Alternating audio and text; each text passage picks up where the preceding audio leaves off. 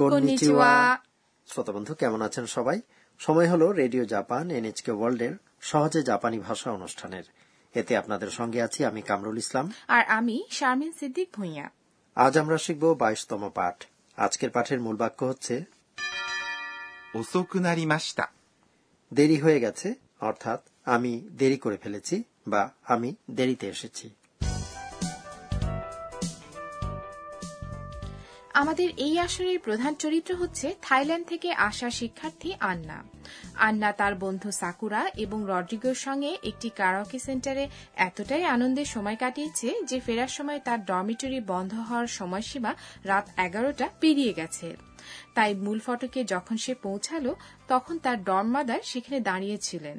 চলুন তাহলে শোনা যাক বাইশতম পাঠের কথোপকথন এই পাঠের মূল বাক্য হচ্ছে 遅くなりました。 আমার দেরি হয়ে গেছে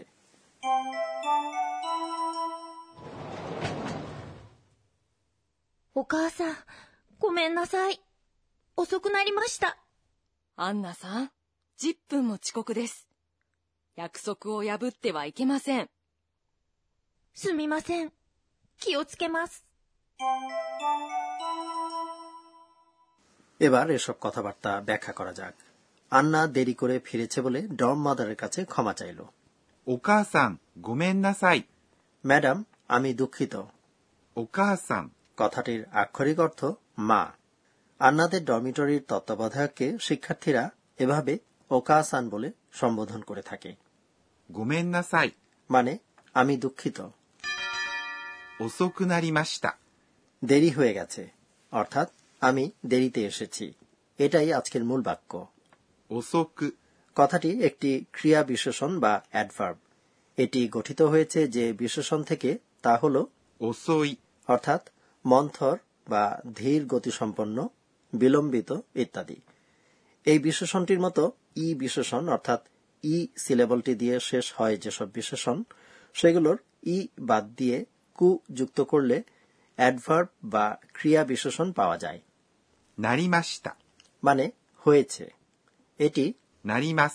বা হওয়া ক্রিয়ার অতীত রূপ এই ক্রিয়াটি দিয়ে অবস্থার পরিবর্তন বোঝানো যায় ডর্ম মাদার আন্নাকে সতর্ক করে দিয়ে বললেন アンナさん、10分も遅刻です。 আন্নাসান আপনি দশ মিনিটও অতিক্রম করে ফেলেছেন アンナさん、 এর মাধ্যমে আন্নাকে সম্বোধন করা হচ্ছে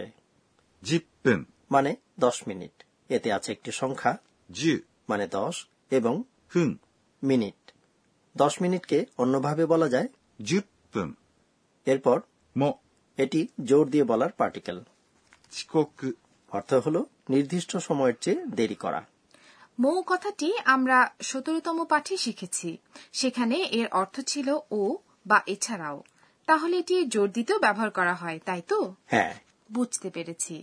এবার আমাদের মিনিট গণনার উপায় বলুন না ব্যাপারটা বেশ জটিল কোথাও বলতে হয় ফুন তো কোথাও আবার পুন ঠিকই বলেছেন তাহলে চলুন এবার শেখা যাক এক মিনিট থেকে দশ মিনিট পর্যন্ত বলার নিয়ম শুনে শুনে আপনারাও বলার চেষ্টা করুন এক মিনিট 1分、 দুই মিনিট 2分、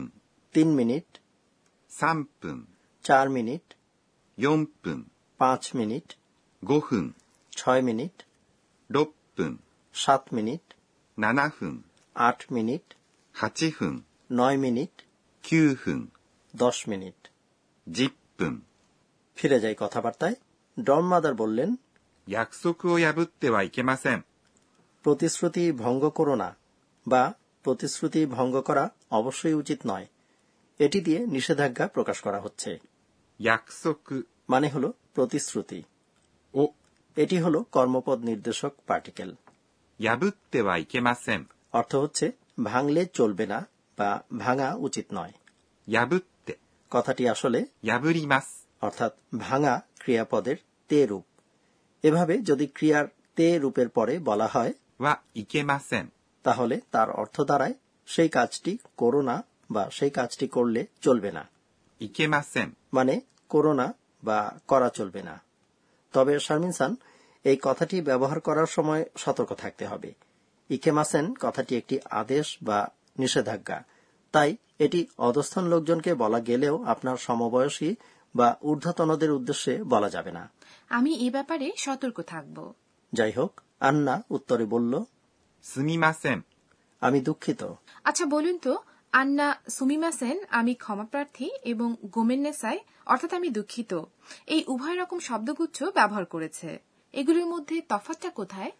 সুমিমাসেন কথাটি গোমেন্নাসাই কথাটির তুলনায় আরও বেশি মার্জিত শোনায় তাই কর্মস্থলে ঊর্ধ্বতন সহকর্মীদের সঙ্গে অথবা শিক্ষা প্রতিষ্ঠানের শিক্ষকদের সঙ্গে কথা বলার সময় আমরা ক্ষমা চাওয়ার ক্ষেত্রে সুমিমাসেন কথাটি বলে থাকি 気をつけます。 আমি খেয়াল রাখব এবার চলুন আরেকবার শুনি বাইশতম পাঠের কথাবার্তা